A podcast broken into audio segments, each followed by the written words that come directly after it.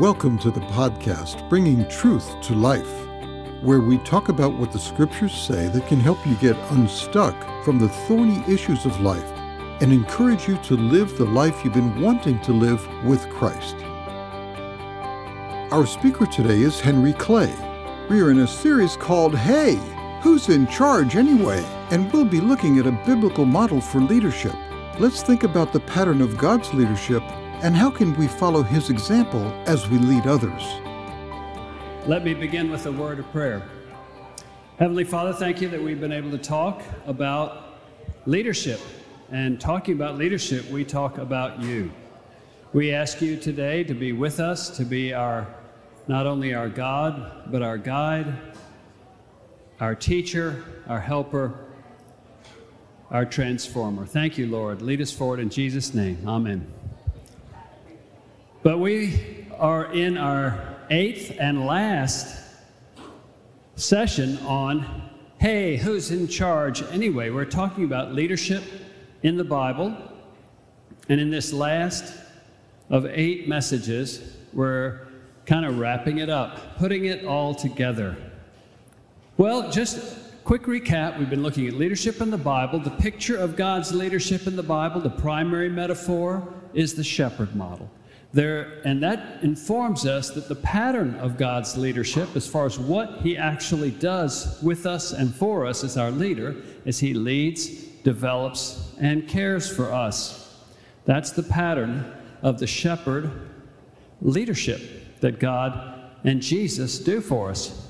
And then the products of that study of the, of the shepherd model is the implications of that as we learn more about how God is leading us and therefore, also, if we're to be imitators of God, how we should lead ourselves and others. And you think about these three things. Look at that. Uh, look on your card there lead, develop, and care.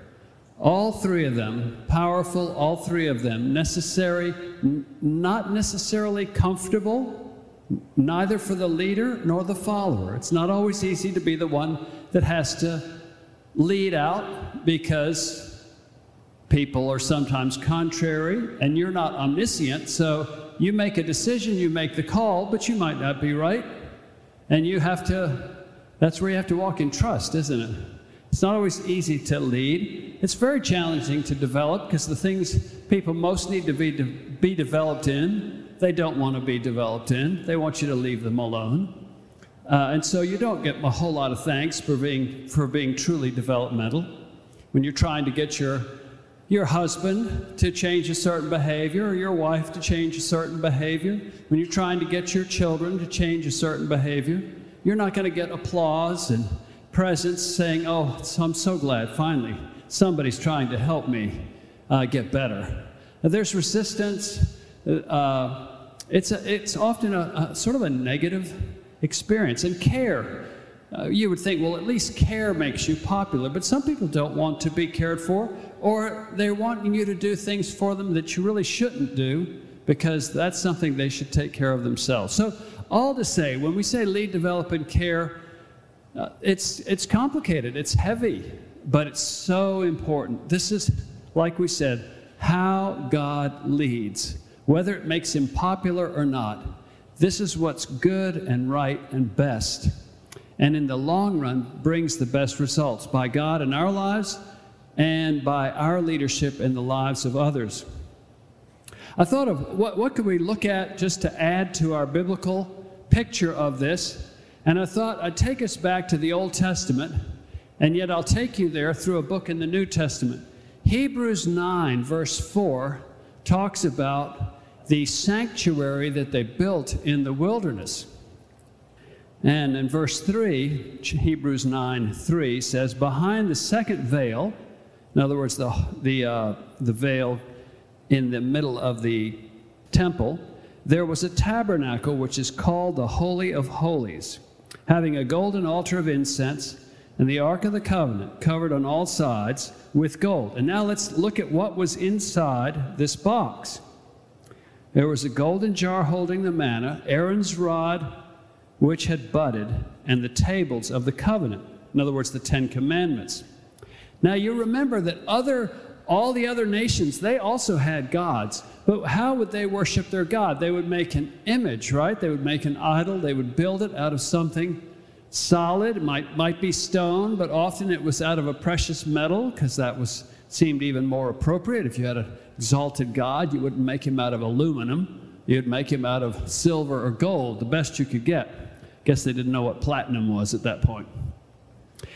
And so, so, and they would have that at the center of their worship. So interesting, isn't it, that at the center of the worship of, of Jehovah, there is no image, there is no pictures, there's not some photograph uh, in the box to say, worship, that this is your God.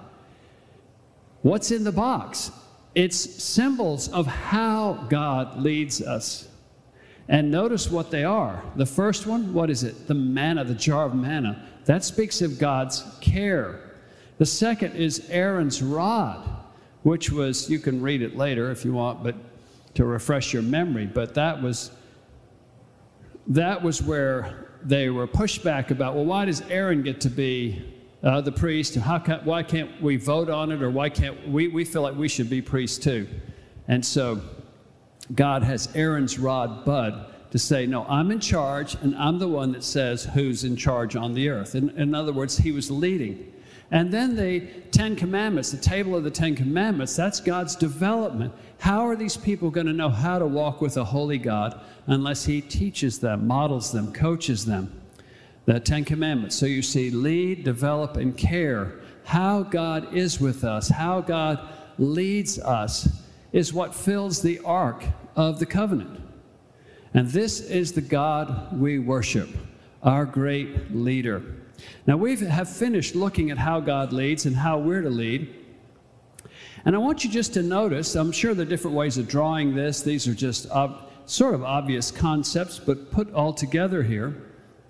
But this model captures and expresses how to lead like Jesus, like the Good Shepherd.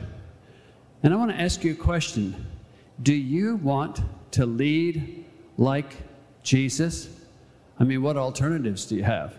Lead like the devil, uh, lead like the Republicans, lead like the Democrats, libertarians, I don't know.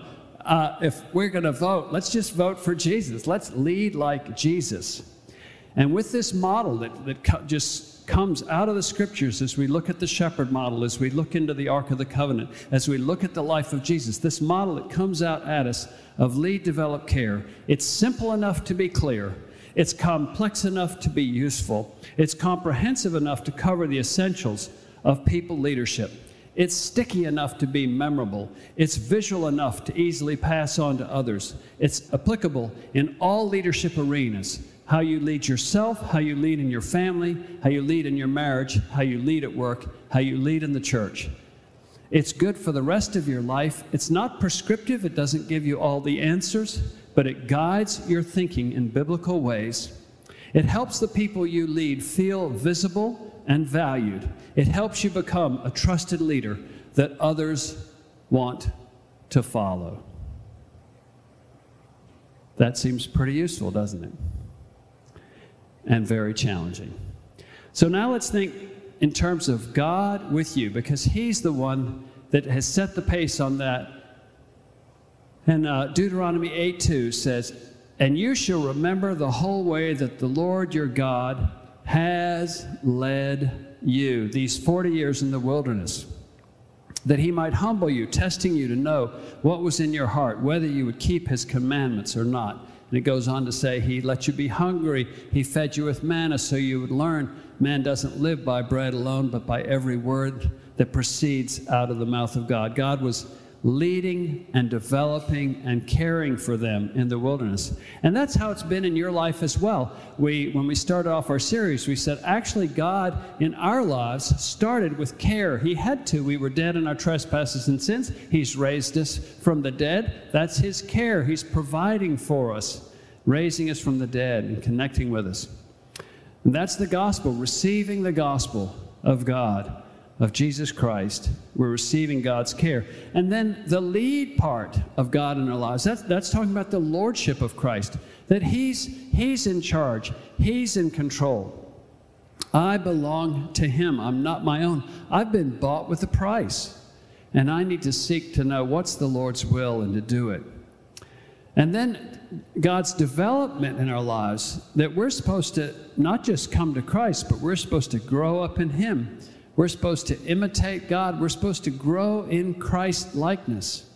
God is in the process of working on you and me.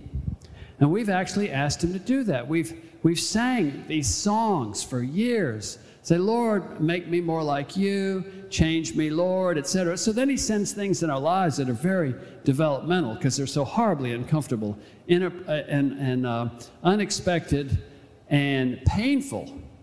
And we say, God, what are you doing? I thought you were taking care of me. And He says, Well, I'm, I'm also committed to developing you. Remember, you asked me to do that. I says, Well, God, I didn't want you to do it this way. Isn't there an easier way to do this? Like this is, he says, Well, the best development hurts, uh, but it's still good. So God is looking for our ultimate good, our highest glory in Him. And so sometimes that is a painful path, but it's a good path because He's good. His ends are good. His heart is good toward you. And I want you to notice as God leads us, as He develops us, and He cares for us, to, for us to respond well and appropriately, all three of those require humility. We have to be humble enough to receive the gospel. We have to be humble enough to submit ourselves to God's will in our lives.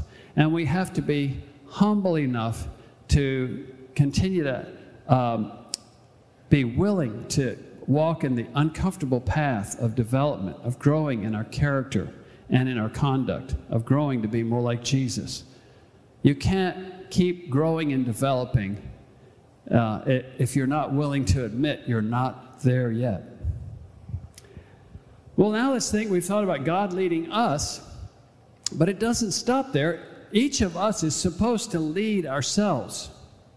You think, well, you could think, well, uh, I don't lead myself, other people lead me. Particularly if you're a young person, you might, you might be saying, well, I don't know, I suppose God's in charge if, if there's a God. I mean, a lot of young people try to figure out is there a God or not. Everybody, a lot of people seem to think there is, but some people don't.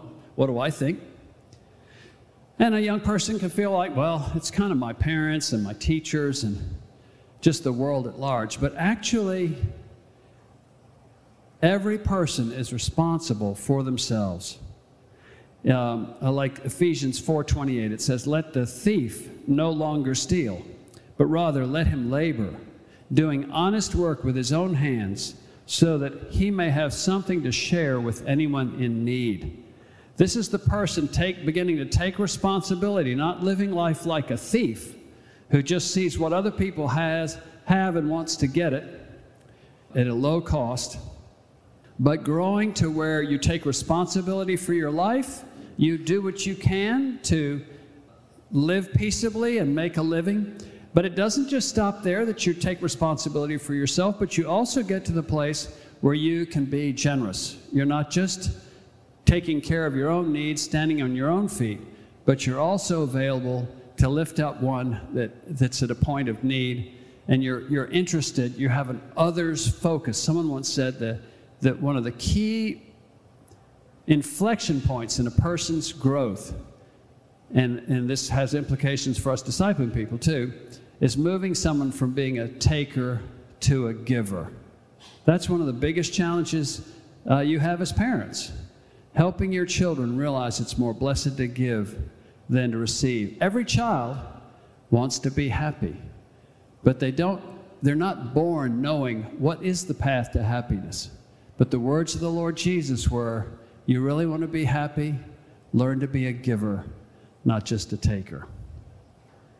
Well, as you think about your own self leadership, that you are responsible to lead, develop, and care in your life under, under the leadership of God. You see, nobody's in charge of everything.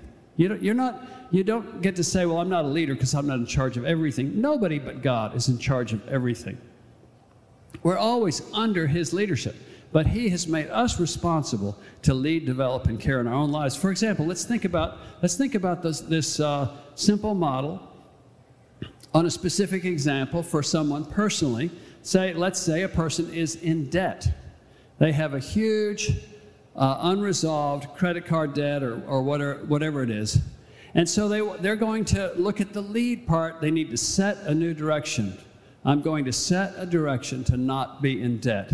Then they're going to look at what are the alignment issues. Well, what are the things then that I can't do anymore? And I've, what changes I have to make? What are the practical implications if I'm going to start getting out of debt? How about motivate? So they need to think about, well, why do I want to get out of debt? Why would that be important for me personally, for my marriage, for my family, etc and manage what do I need to set up in order to bring structure and accountability that it's not just a thought I had on January 1st, but by June 30th, that by that date, in six months, I will be out of debt. What, what, what kind of would help you to manage that situation? But because you are in debt, there may be issues that keep defeating you and getting out of debt. So you might be, also have to think in terms of develop. What is it as far as new information that would help me? Maybe I need to take that course by Dave Ramsey or whatever. I need new input, new information. And the model part who, who is someone else that in the last two years has gotten out of debt that maybe I could talk with them and see how they did it, what helped, and learn from their experience? And finally, coaching is there someone that that uh, knows more about this, that's more financially savvy than I am, that could kind of walk with me through this and make sure I don't get off track. And the care part, I need to know myself better to understand how did I let this happen in the first place? I need to connect with the deep desires in myself to realize, well, that's why I overspent, because I'm seeking life in whatever it was I was spending all that money on that wasn't actually necessary, and yet I had a hunger inside that was trying to be satisfied. And provide and protect, I'm not so sure on that. You don't always necessarily find a way to apply each one of them. But again, this is a framework to guide your thinking. It helps you to ask the questions. You could do the same thing with your, with your need to set up, once again, an exercise program, uh, a diet and weight loss thing that's going to help you any number of things, but your self leadership, it can guide your thinking so that you're thinking like a leader. Thinking like a leader and leading well yourself. God will ask us to give an account someday for our self leadership. And third, in the lives of others. Nobody's born leading other people. Well, I suppose maybe if a baby is a king, born a king, you know. But even then, they'll have a regent that rules in their place. So they, they're not actually, you know, one year old ordering people around, although all two year olds order everybody around. So I realized uh, they are born thinking they're kings, even if they're not. But eventually, you are actually officially in charge of other people, of children at work, in church, in different settings. And 1 Peter 5 2 through 4 says, Shepherd the flock of God that is among you, exercising oversight not under compulsion, but willingly as God would have you, not for shameful gain, not doing it just for what you can get out of it, but eagerly, generously, not domineering over those in your charge, but being examples to the flock. And when the chief shepherd appears, you see, as a shepherd, you're never the top shepherd, you're always an under shepherd. Because the chief shepherd will appear someday and ask you about your flock.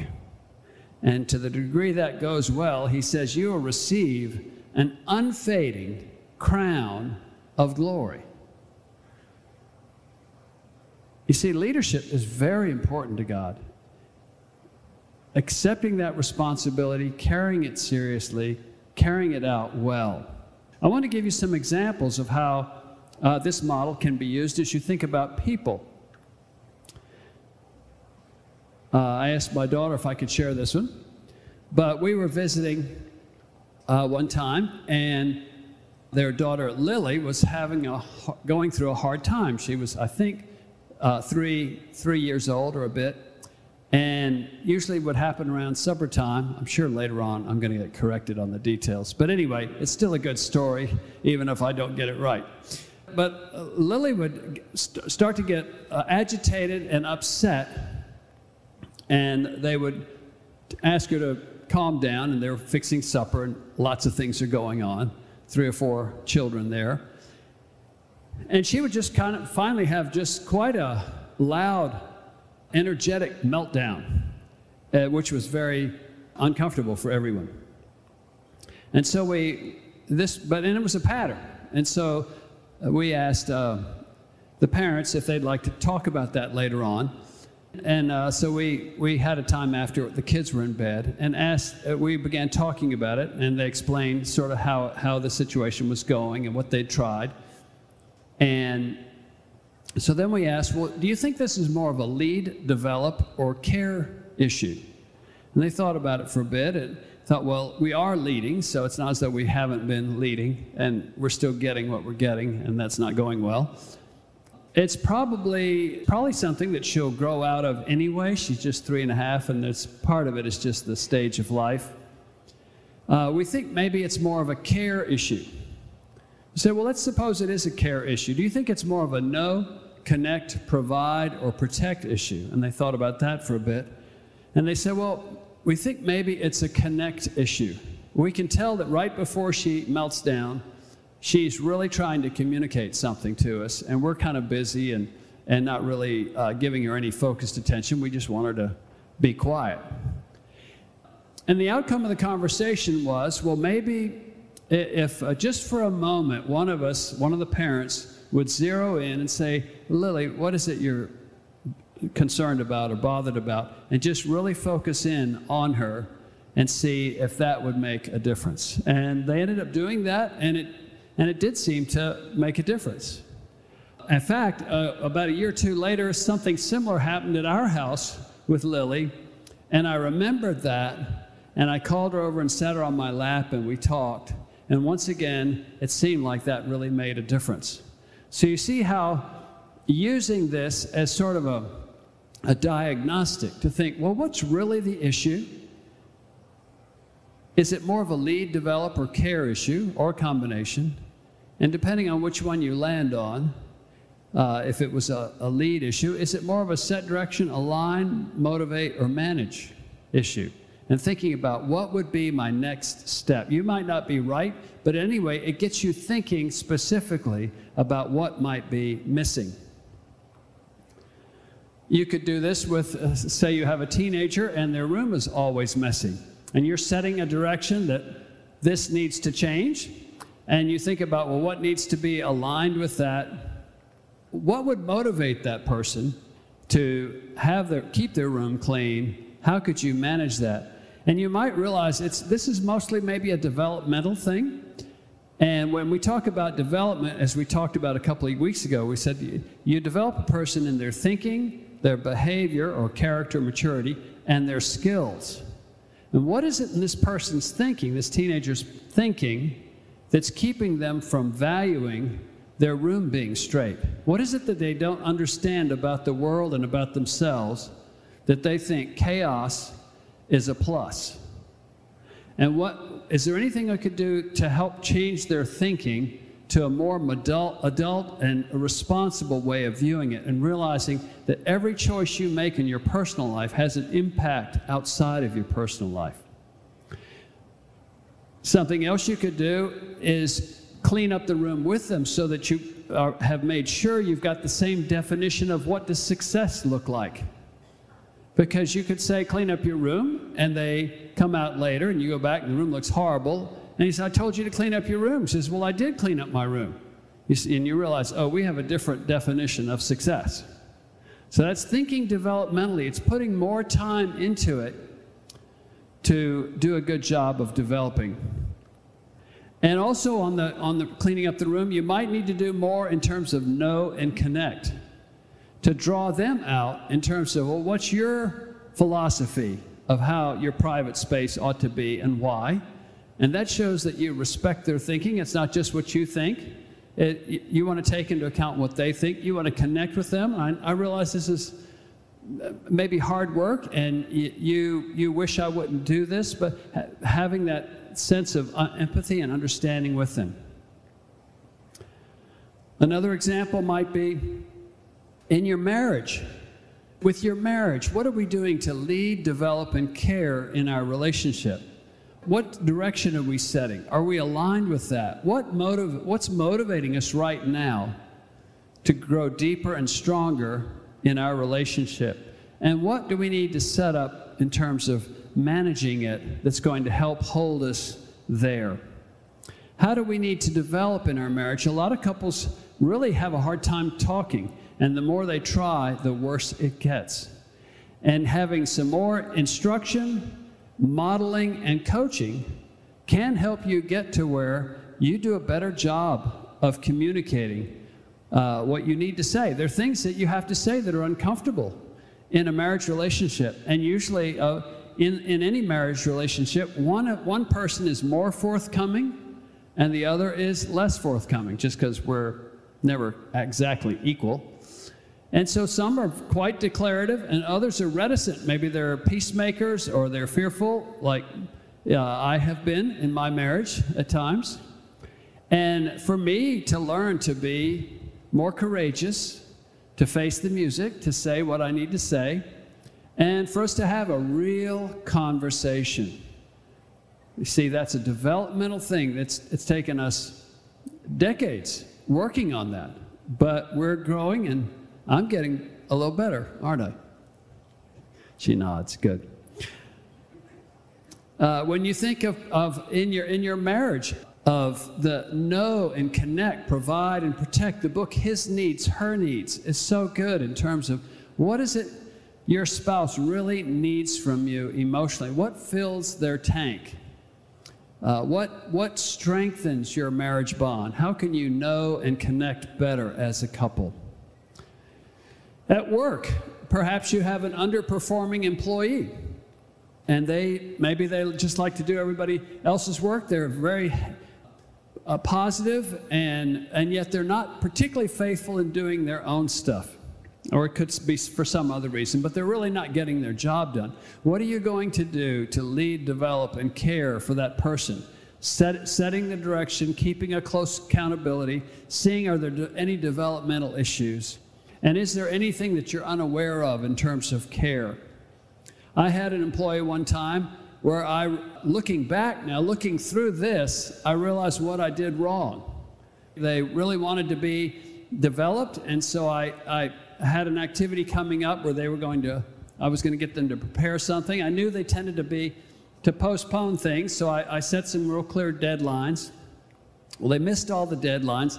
And, but I had this pattern of just being busy about my stuff, so I really didn't pay adequate attention.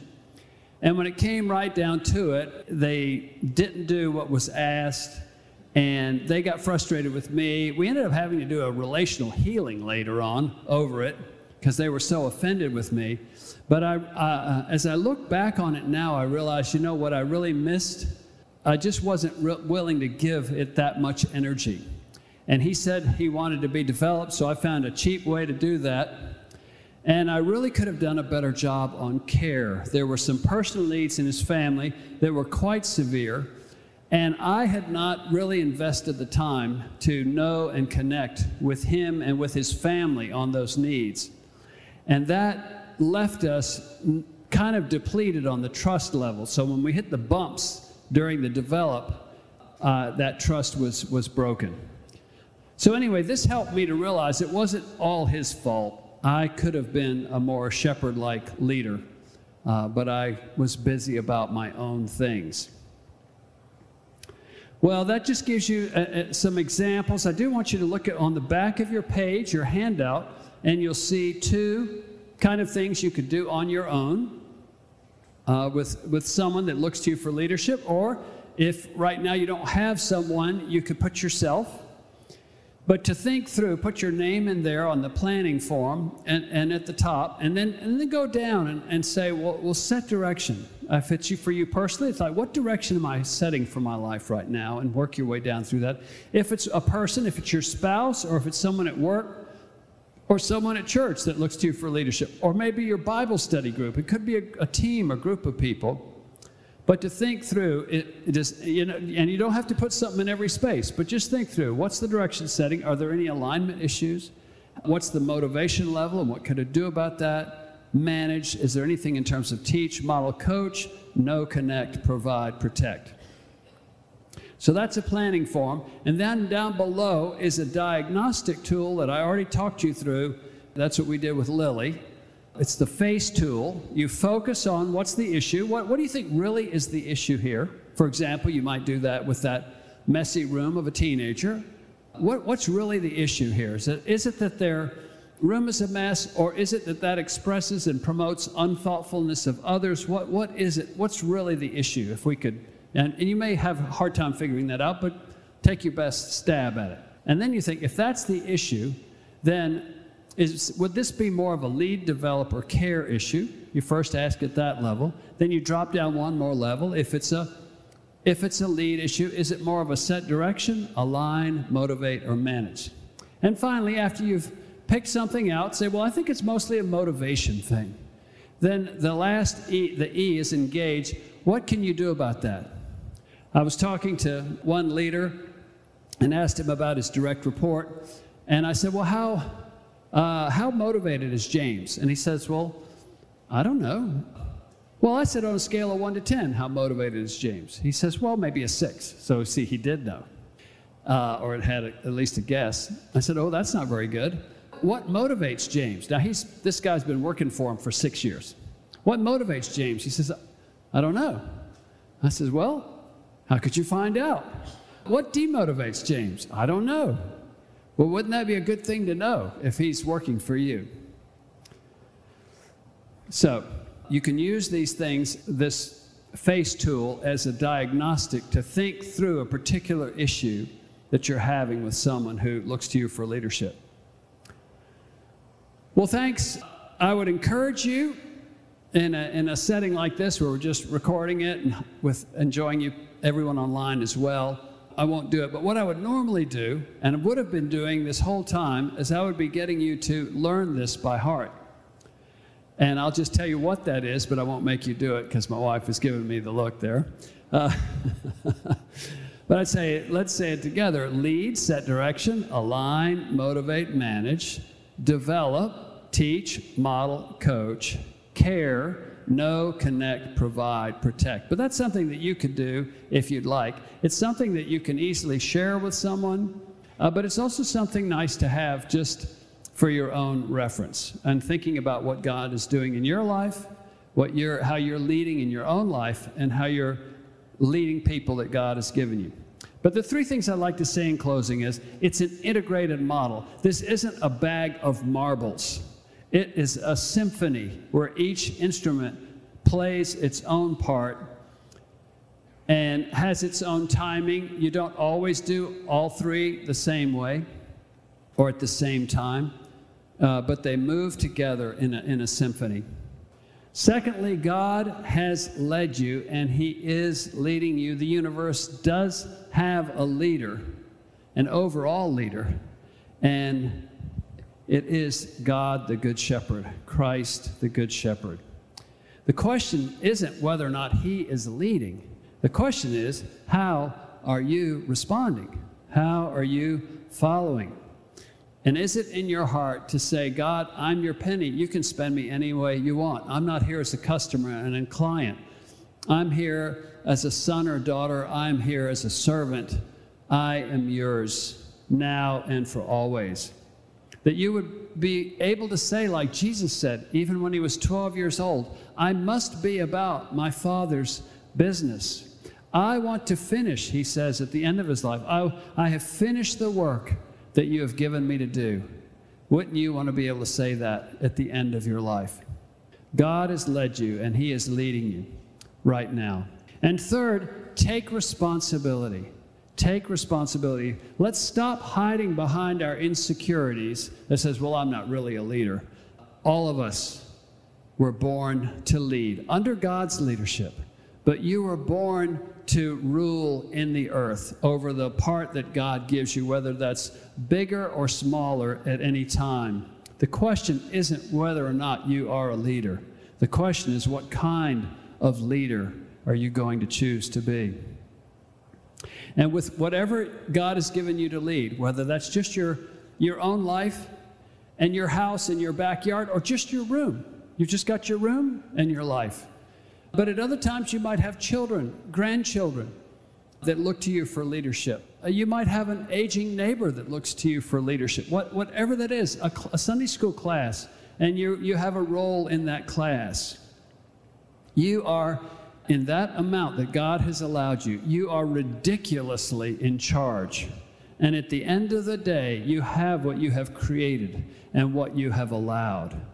You and I need to embrace the fact that God has called us to be responsible as leaders and that He will ask us to give an account. This is for every man, every woman, every boy, every girl. You are a leader. God has made you to be a prince, and I will avoid saying princess because that has other connotations of uh, fashion and beauty, which is also wonderful. But to the women, I also want to say you are a prince of God in the sense that you are a leader of your life, of your flock. Men, women, boys, and girls. You're not a cork floating on the sea. You're not a victim tossed to and fro. You are a leader. And God is seeking to awaken the nobility in you that He has placed in you as a child of the ever living God, as a prince of God. So, hey, who's in charge anyway? God is over all. And under Him, you are over yourself to carry out God's will. And you are over those sheep that God puts under your care by position or influence. God is watching. God will help you. Let's be courageous, stand up, and embrace what God's given us. Let's pray. Heavenly Father, thank you that you have set the pace. You are a wonderful leader, a strong, brave, noble leader that has not turned back from doing what's best, even if we cry and throw a fit. So help us as well, Lord, to embrace the charge that you've given us all the way back in Genesis 1 rule over the creatures on the earth. Help us, Lord, to do it like you do it in a kind way, a loving way, a sacrificial way. The Good Shepherd lays down his life for the sheep. And help us to respond better to your wonderful leadership and not be so difficult for you. We love you, Lord. We're counting on you. Help us to be able to give an account with joy one day when we stand before your throne. In Jesus' name, amen.